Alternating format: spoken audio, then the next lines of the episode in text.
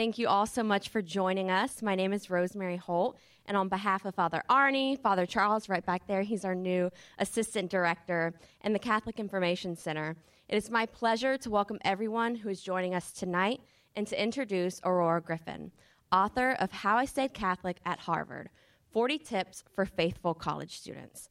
Aurora is a Harvard graduate, Rhodes Scholar, and devout Catholic who tells you everything you need to know about keeping your faith at a modern university. In her book, Aurora reminds us that keeping the faith is a conscious decision reinforced by commitment and daily practices. Tonight, Aurora will share her practical tips relating to academics, community, prayer, and service that helped her remain a faithful Catholic, even in the most secular environment. And with that, please welcome me in joining in welcoming Miss Aurora Griffin.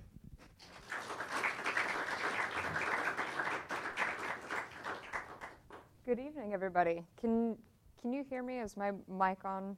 Yes. Okay. Good.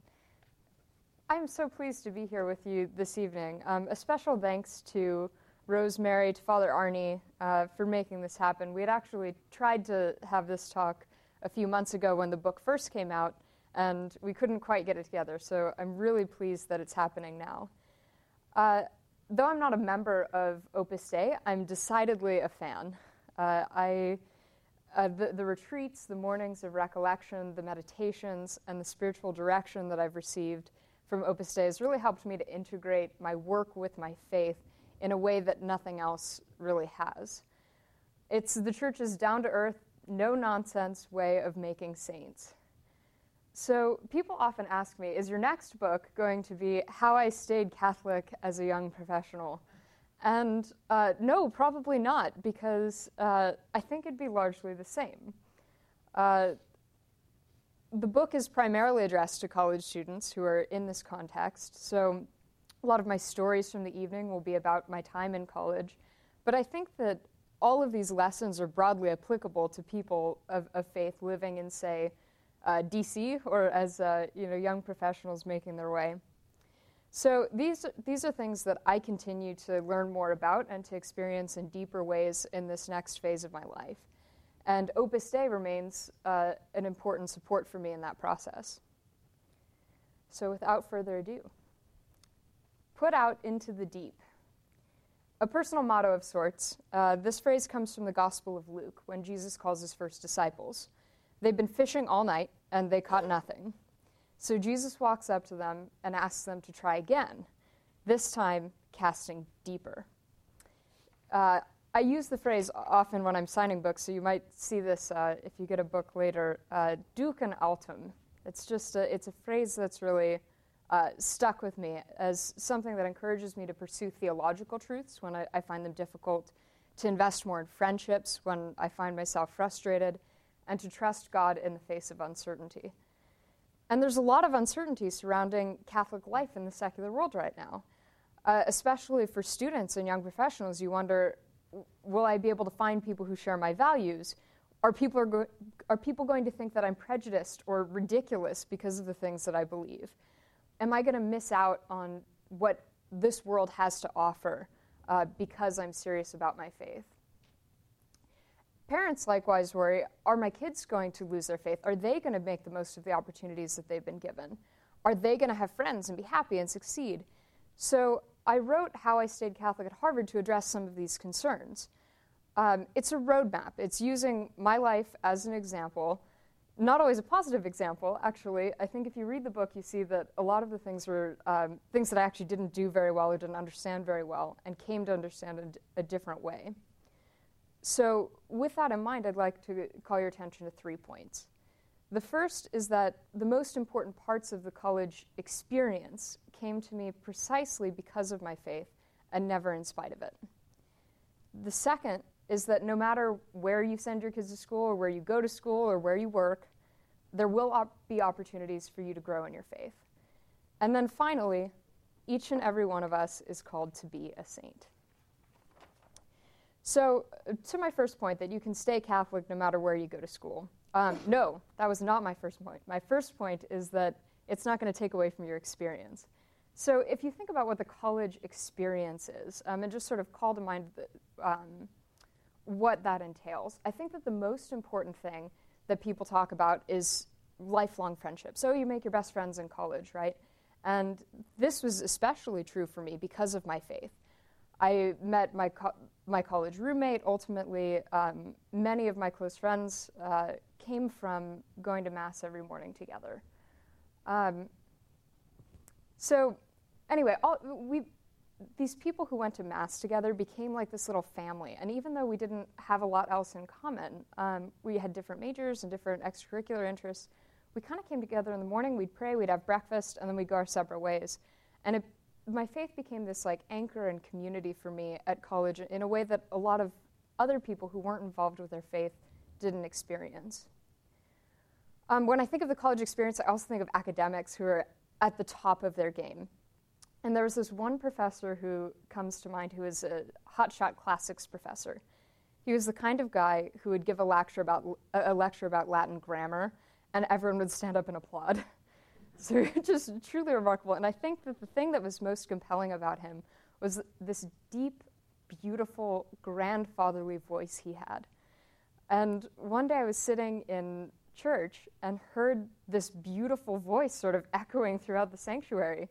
And I looked up, and there he was, the great lecturer lecturing. So we struck up a conversation after Mass, and he became one of my great mentors and close friends.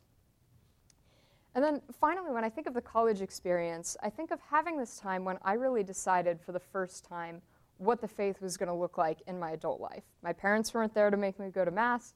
It was completely up to me how I wanted to live this reality.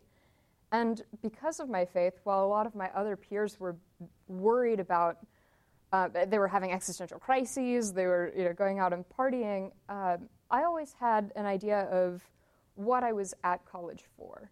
And Opus Dei is very good about saying that succinctly. You're there to be a good student and to be a good friend. I also attribute the most, sort of the most dramatic successes of my life to, uh, to my faith. Um, and the best example I have of this is winning the Rhodes Scholarship. I wouldn't have won if I weren't a Catholic. And that's sort of exactly the opposite of how everyone tells you it works. Um, as I asked uh, recommenders for letters, they told me, yeah, that's great, but you know, you're never going to win. you're super Catholic. And uh, as I, I, was being told that the people who won this scholarship were usually these shiny secularists who believed in the New York Times editorial board, like we believe in the magisterium of the church. So I was very surprised when I was selected as a finalist and invited to interview in California. So I'm going to tell you a bit about the interview process. It's kind of crazy. You, you, come in, you do a cocktail party, and then you do two rounds of interviewing. And I was an hour late to the cocktail party um, because I missed that email. And then the second part, the actual interview, you sit down with like eight former Rhodes Scholars, and they can ask you questions about anything. Uh, your life and your personal aims, the news, um, or, you know, the church's pedophilia scandals, for example. They can ask you anything. So I, you're on the hot seat, um, and then they reserve the right after you've interviewed to interview you a second time. What they do is they take all the candidates, they, there's like 12 finalists maybe, they stick you in a conference room and they don't let you leave while they deliberate next door. So I, I did the first interview. I left feeling like I'd given it my best effort. They looked at me and they said, We, we like you, but look, you're, you're really Catholic, and we don't want you to use this scholarship to start encouraging other people to be Catholic. Um, and to be fair, that's exactly what I'm doing. I, you know, yeah, the, they guessed it. But I, I did the interview. I left. I came back uh, to sit in the room with the scholars awaiting the decision. And, you know, we're trying to talk about anything but the Rhodes Scholarship. Um, we're all in this process where, like, we're sitting there until they're going to come in and be like, you and you win. And everybody cries, and the rest of the people go home. So it's a very psychologically intense process, and we're trying to talk about anything but the scholarship. So one thing leads to another. We get talking about abortion, as one does. uh, me versus the room about abortion. So I end up um, getting called back for a second interview in the middle of all of this discussion. And my, uh, the other applicants were like, her? Like, why, why are they interviewing the pro life girl again? That's really crazy. Um, but I went and I did the, the, second part. So they sit me in the hot seat again, the former eight Rhodes Scholars, and they go, okay, you're on President Bush's Bioethics Commission. It's the year 2000, and you need to make a decision about embryonic stem cell research. What do you say? And this was a really tough moment. I mean, I really wish it was just so natural to say, no, that's wrong. but, for, but I had to think about it because this was the thing I had most wanted in my entire life. And uh, if I told them that I was against it, then they would think that I was hindering legitimate medical research. Um, on the other hand, if I won and I had lied, then you know I didn't win as me, and that would have been a problem too. And I, I just I think there was a lot of grace in that moment because I was able to look at them and say, okay, you know, I was just having a conversation in the other room about uh, the dignity of human life since conception, and uh, this is this is the, the church would say that you cannot have embryonic stem cell research. It is not in keeping with human dignity. So I told them that they were sort of uh, inscrutable, and I left. They came in uh, a few minutes later. Me and someone else were chosen, and everybody cried. so I guess I, I, I tell this story, um, you know, not because, like, oh, if you're faithful to Jesus, you're going to win Rhodes scholarships. Um, you know, I realize that it doesn't always work like that. Sometimes it does. But uh, I think sometimes actually we're called to, to great failure as Christians. Um, Mother Teresa famously said, I wasn't put here to be successful, I was put here to be faithful. But this, there's a story that really stands out in my mind. I just reread G.K. Chesterton's biography of Francis, and he explains what made uh, St. Francis a saint. So, what happened was Francis was called uh, he had this vision of God telling him to rebuild a local church that was in ruins. And Francis sprang into action. Before he sort of even realized what he was doing, he had stolen materials to help build this church and was publicly embarrassed. He had like stolen from his dad, and his dad got super litigious about it. Um, and this was the fight that led to that dramatic moment where Francis tore off all his clothes in public and ran into the middle of the woods and became St. Francis.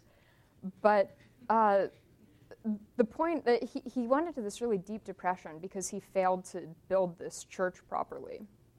Um, and he went into this like just a time of clarification where he realized that actually God was calling me to build something much more important than this church. Um, he was building a saint. So don't worry if you don't win the Rhodes uh, scholarships when you're faithful. Um, my second point is that I want to say, like, Harvard, um, like many of the fiercely secular places in this world, uh, is actually a great place to be Catholic.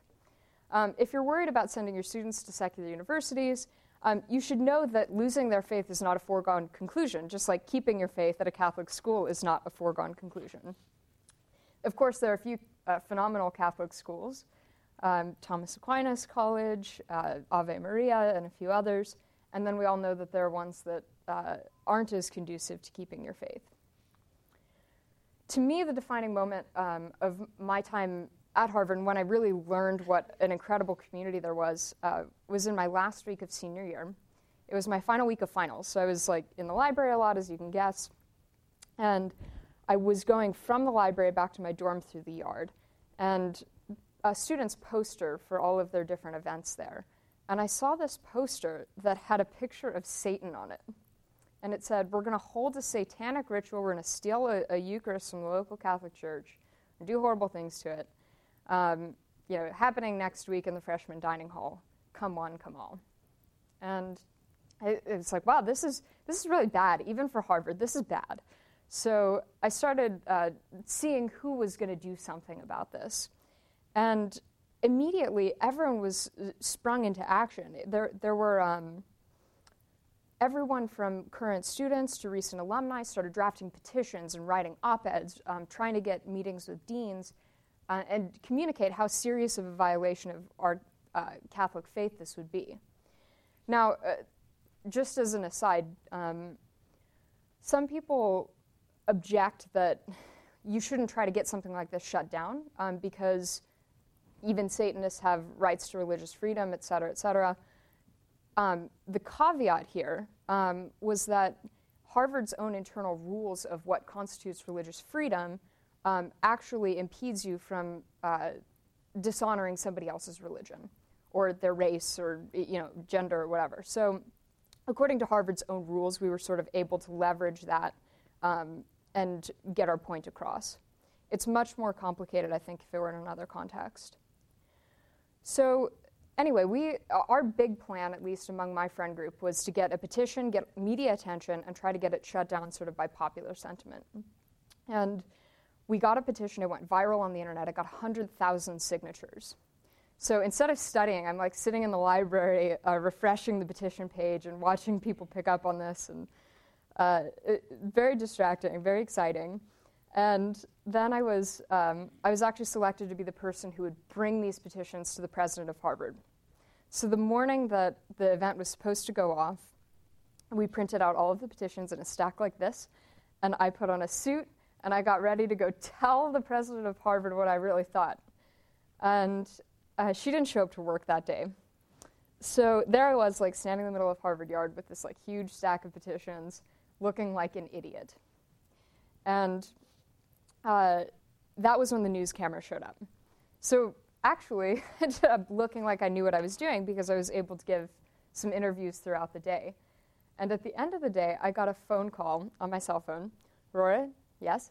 Uh, this is Fox News. Would you like to get in the black car outside your apartment and be on Greta in 20 minutes? yeah, yeah, okay, so I did. Um, and uh, went and gave the interview. Greta kept asking me, So, what do you think happened to the Satanists? Where are they? What are they doing? And I said, uh, You know, Greta, I don't know. For some reason, these guys aren't keeping me in the loop about their plans.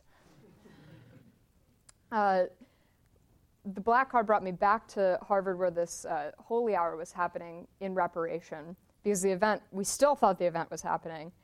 But as the car pulled into the parking lot, it was surrounded by all these people like wearing face makeup and like wearing all black and looking super angry. And it turns out that the Satanist event had been canceled, and so they had nothing better to do than sort of go and stalk the church parking lot. They actually were going to try to break into the church during the holy hour from the basement. So uh, they surrounded the car.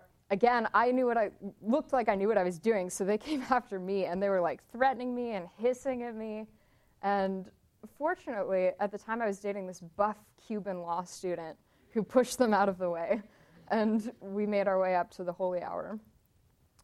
That was just one of the most, um, truly one of the most unambiguous victories I've ever experienced.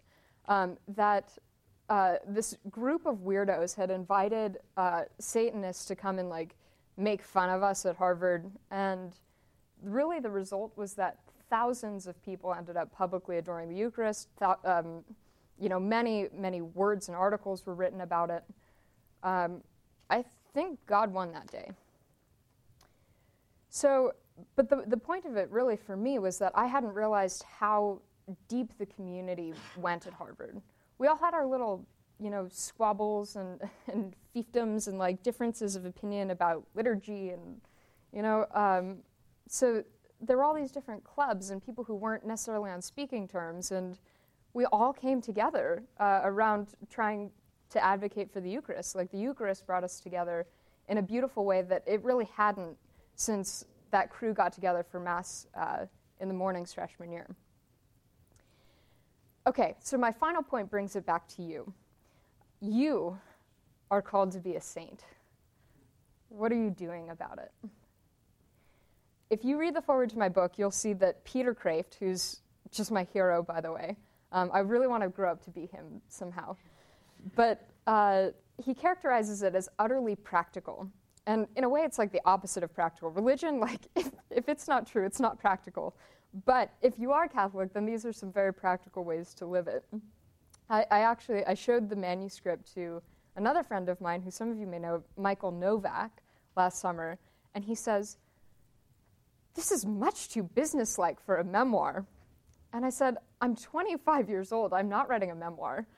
Uh, this is a, a guidebook for, for college students. It uses some of my experiences, but um, when I was actually, it's, it's modeled after this book that I picked up at the, the co op at the beginning of my time at Harvard called How to Win at College.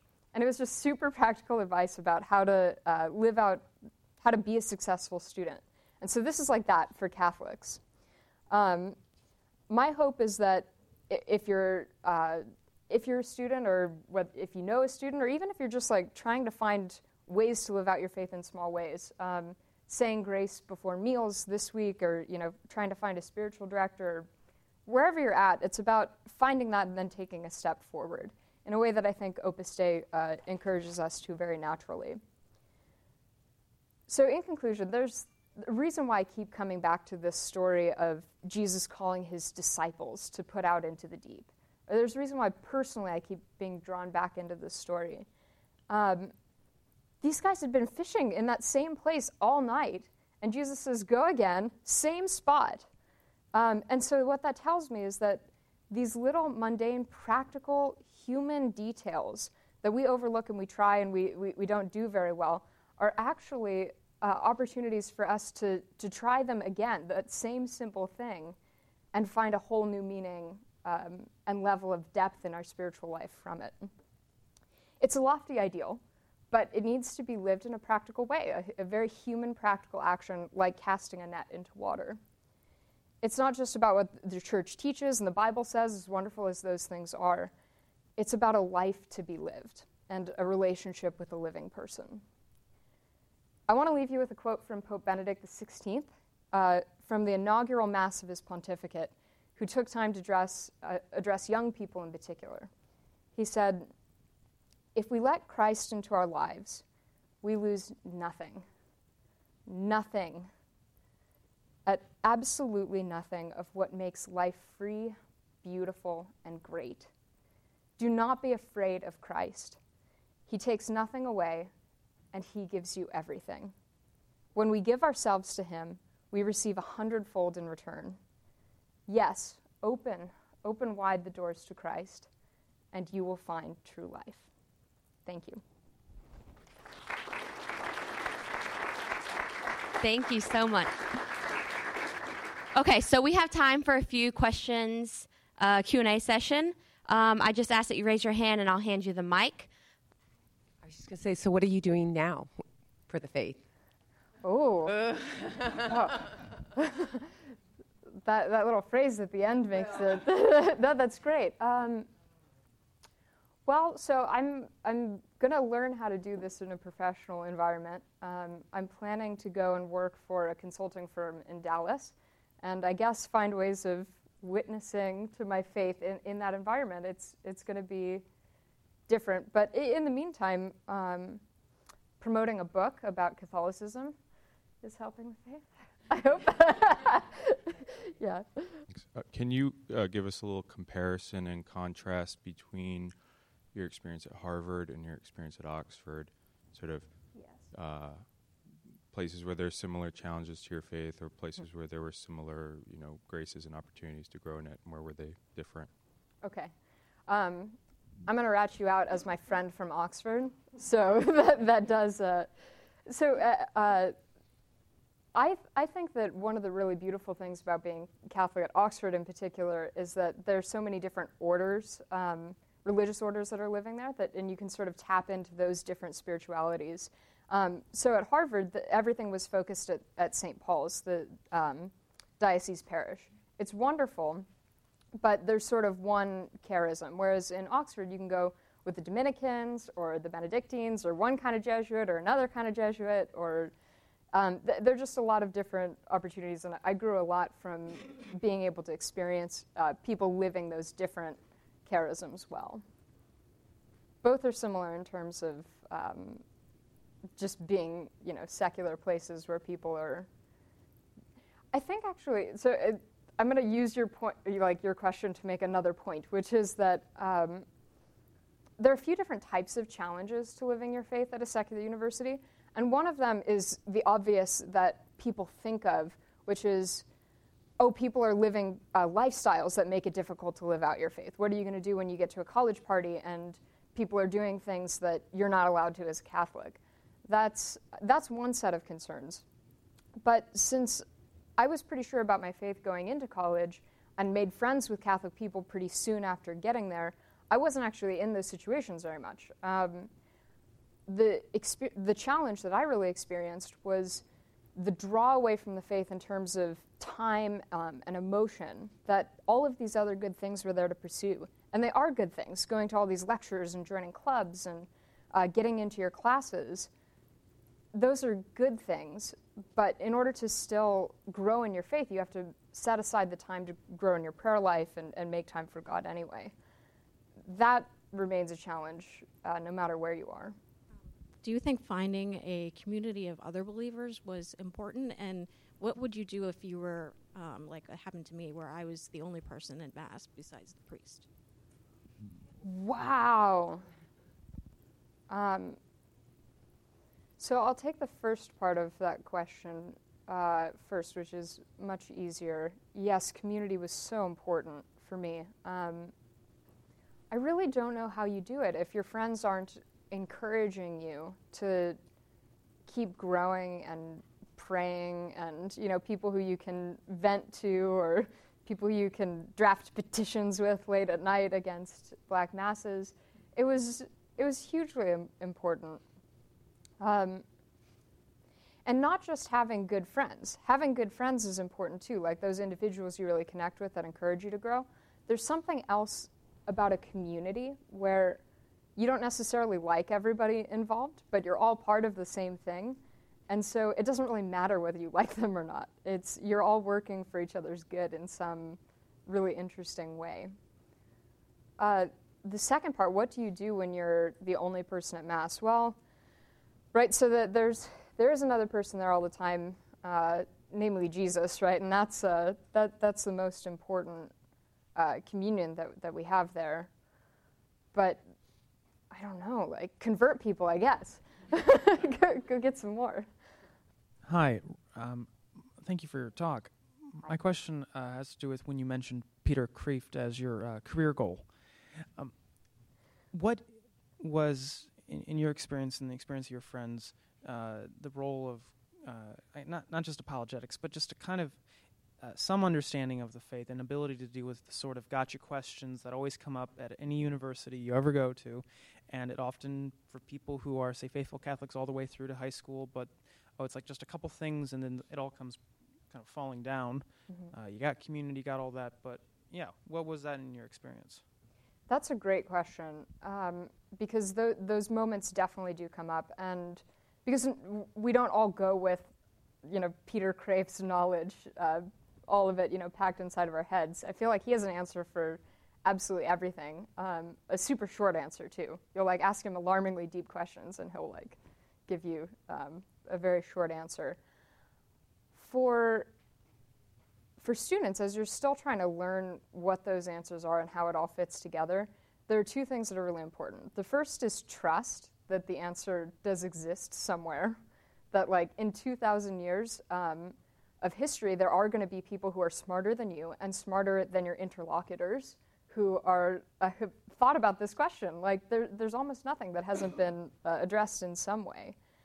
And then the second thing is having the humility to, to be able to admit when you don't have the answer on the spot, to say, I don't know, but I can find an answer. Um, do you mind if we table that? I think that you get in these conversations and it becomes about showing that you're right or showing that you're smarter than the other person and that's not going to, th- there's just no way for that conversation to end well.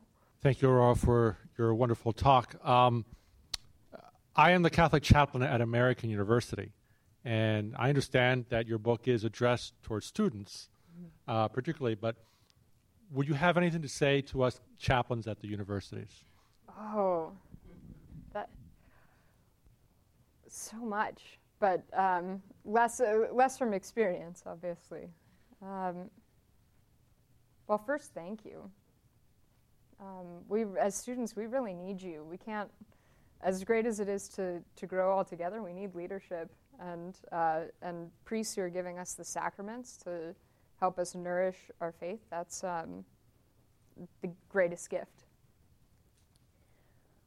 Um, somebody, uh, the thing is, somebody asked me this question a couple months ago, and I had a really good answer, and I can't remember what it is the second.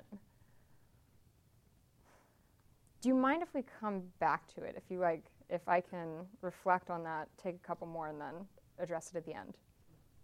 Thank you. Do you have time for a couple more? Okay. Hi, I wanted to ask you. I had a young man come to me recently. I'm also an author uh, about a book about a chaplain, and he was just, accepted at Notre Dame, but also some other fine schools such as Princeton and Boston College, and was debating which one he might want to attend. If he was going to ask you advice about what the challenges were, and I brought up the challenge of trying to do something at a secular university if you're Catholic and mm-hmm. really get ensconced with the community. Mm-hmm. Uh, now, I told him I thought he had a big advantage because he was outgoing, seemed very friendly. I just met him. Mm-hmm. He was charming. So I thought he would do well either place. But for somebody who's debating, and probably you have a lot of people in your mar- target market for your book who are debating or their parents are helping to guide them, what would you say, knowing your experience and probably having compared to many people who have gone to schools that are religious? Yeah, that's uh, that's a question that comes up a lot, and it's an important one. That um, it depends on your temperament, really. So um, I th- kind of thrive um, being that person who disagrees with everyone in the room. Um, I I don't mind that whatsoever, and in fact, like find it intellectually interesting and find that energizing. So feeling like I was one of the barbarians outside the gate or one of the co-conspirators was something that I found very uh, rewarding in my time at school. But not everybody is that way. Some people uh, get in that situation and shut down or feel overwhelmed. And actually, what they need is to be in a place where everyone broadly is moving toward the same goals, and they can, you know, move with them. It depends on where, uh, on your temperament. It depends on where you're at in your own faith. I think at different points in my life, I would have ben- benefited from different kinds of communities. Um, so unfortunately, you can't make a, a declarative statement on it, other than to say that I think in very few situations it's the wrong answer to go to a really good Catholic school.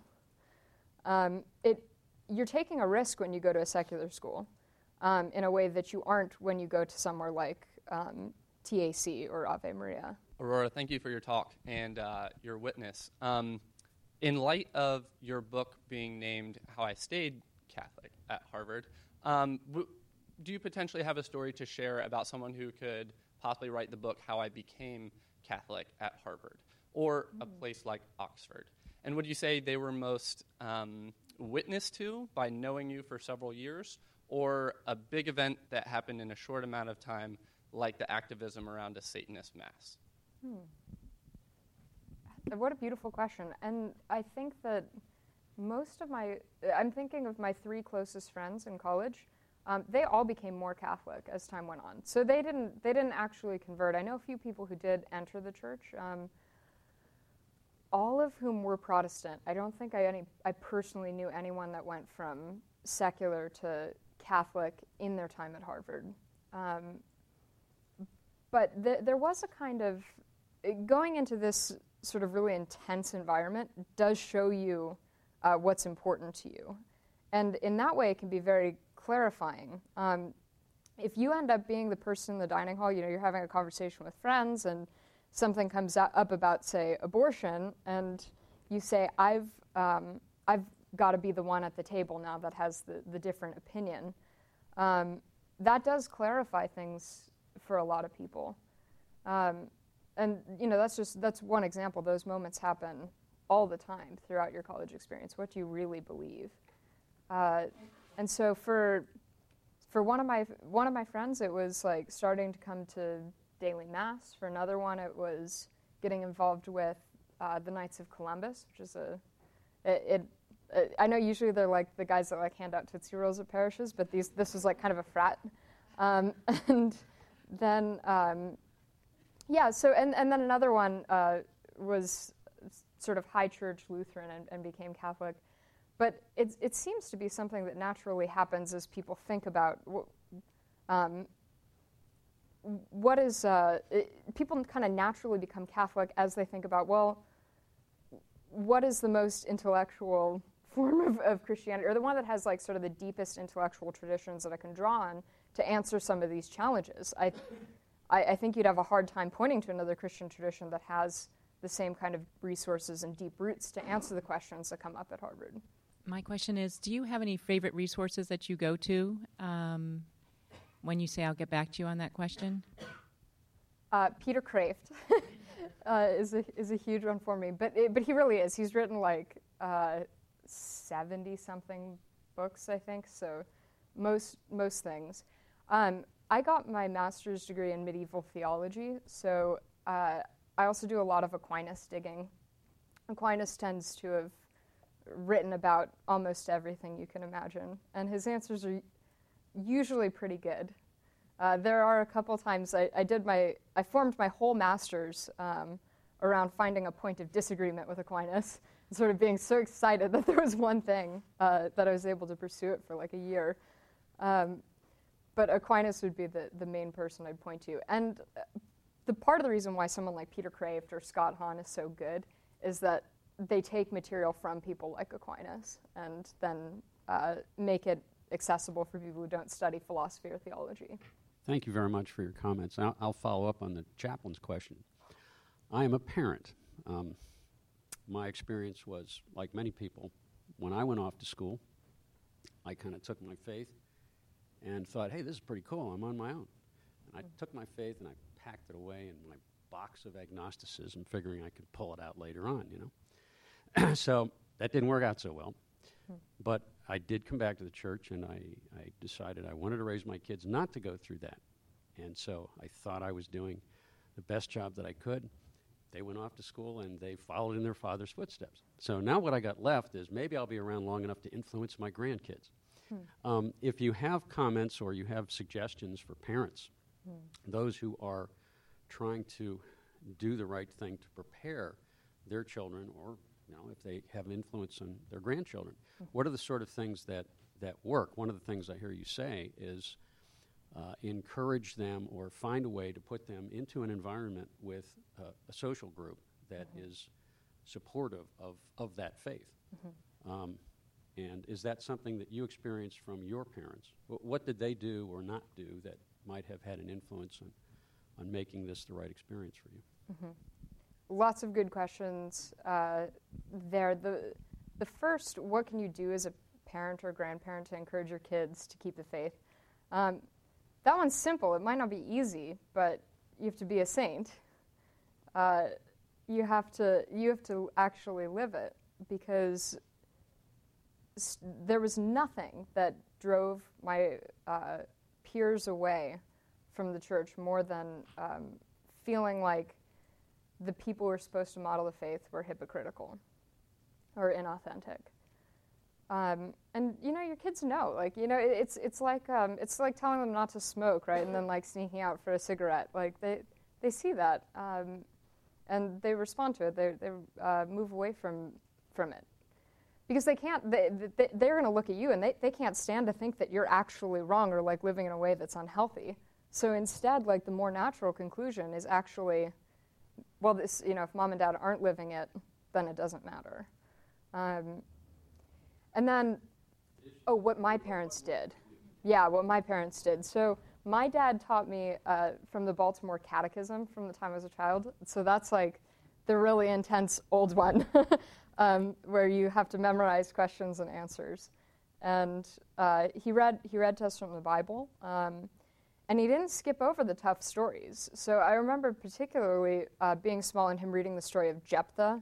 Um, so this Old Testament story where the uh, where the father uh, agrees to, to give God whatever he wants if he has victory in battle, and then the uh, and then he gets victory in battle, and well, he agrees to give God the first thing he sees, like when he gets back to sacrifice. First thing he sees when he gets back, he sees his daughter. Uh, and that is a really tough story. Um, as a child, like my, having my dad like say this to me too, um, really tough. And he never shied away from it though. What he did was he said, "Look, there are things in this faith that are beyond you and where you're at right now, and we're not going to adjust them um, or water them down to be where you're at. You're to have to grow to get where, where it's actually at. And that attitude just influenced how I approached my faith because there's still obviously things that are beyond me, but I hold them as some, something that I have to change to respond to and grow instead of things that I can change to suit my own feelings. So that would be one approach. Um, I'd like to return to the, the chaplain uh, question really quickly um, and just say that one, one thing that's really difficult about being a, a, chaplain for young people, I think, is figuring out what what they need instead of coming up with a, a sort of position um, on how you're going to handle students. And I, am I'm, I'm sure you know this, but some people th- they want to have a disposition of mercy. So anybody who comes to them is going to experience um, a word of mercy, and that th- that's good. And some of them are going to be more um, oriented toward truth and, and someone who comes to them with a problem, you know, they're going to get the truth. Well, people need different things. Um, and, you know, the, the Holy Spirit can kind of tell you. But I think one of the greatest challenges and one of the things we really have to pray for our chaplains about is being able to discern who needs what and then having the humility to just kind of be uh, what people need on that individual basis. That's, that's a really beautiful thing that, that you can do for us. Great. Thank you, Aurora. It's been a great talk tonight. Um, do you ever see a danger uh, with some of your co-religionists, though, in occasionally staying in, in, attempting to stay Catholic at a secular university or in a secular context, uh, that they kind of hold themselves up within sort of a, a mighty Catholic fortress um, where they're only reading Peter Kreeft and only interacting with their, their fellow Catholics mm-hmm. uh, and not maybe reading, who knows, Christopher Hitchens or David Hume or whoever. Yeah. Uh, what can we, you know, what, do you, what are your thoughts in general about that potential issue? It, it's a it's a huge problem, and uh, you know one that I'm not going to rule myself out of. Um, that that's something I actively try to think about. Um, the I think the greater danger, right, is um, is getting sucked into a secular way of, of thinking, when, given that the, the culture is so overwhelmingly secular. But that doesn't mean that we can't, uh, that, that as lay people, right, we have a special vocation to, um, to know about the culture and to witness to it where it's at. So um, I've spent a, a, decent amount of time now with um, the Nashville Dominicans. I really like them. They have just the most beautiful way of life. And um, in hearing about their postulancy, they, they like take the, the, their little postulants. You can't like read fiction. You can't uh, you know, watch TV or email or like talk to anybody else. And it's this very intense time of like formation where you, you die to the world, right? Um, and some Catholics are already kind of living that, right, without um, having to, w- without having to, without being called to that particular vocation. I think as lay people, we have the responsibility to continue engaging with the culture in, in ways that are intentional and, and not self harmful. But in ways that recognize our special vocation anyway. And I know, okay, vocation gets thrown around a lot, but we're just gonna uh, we're just gonna take it as a given term. Thanks for a great talk, by the way. I was just curious how you think your faith will help you in your new career. Well, so one one of the the things that um, uh, my dad has been like one of the huge models for me in how to live your faith in a, a career. I'm uh, looking at going into business and he, he's a businessman, and he's always um, thought of business as a way um, of, of living out his faith in multiple dimensions. So um, the business does good for people at, at sort of multiple levels, um, giving people gainful employment, making things that people actually need, um, taking the benefits and providing for his family, providing for other people that uh, aren't able to provide for themselves. So, and, and he also um, you know, that's a, that's a very Opus Dei thing to do, but he also, um, you know, offers his prayer before he goes into meetings, he prays.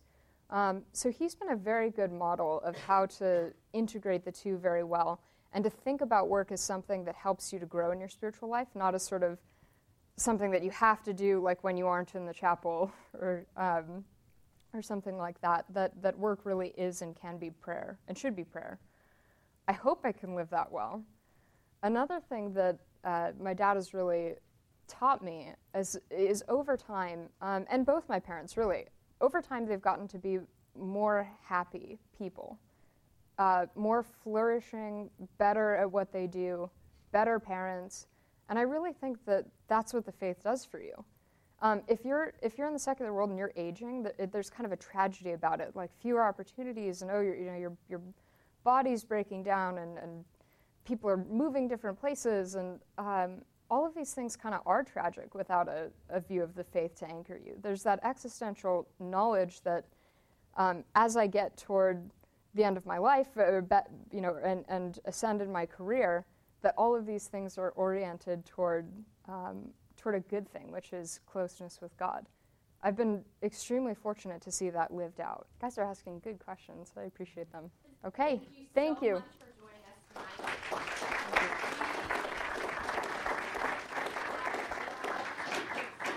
One, sorry, one just additional point about the book is I found out today that it's sold out on Amazon. So get it, get it while you can. It's, uh, it, it's going to a reprinting, but if you want one in the next sort of few weeks, then this is the place to get it.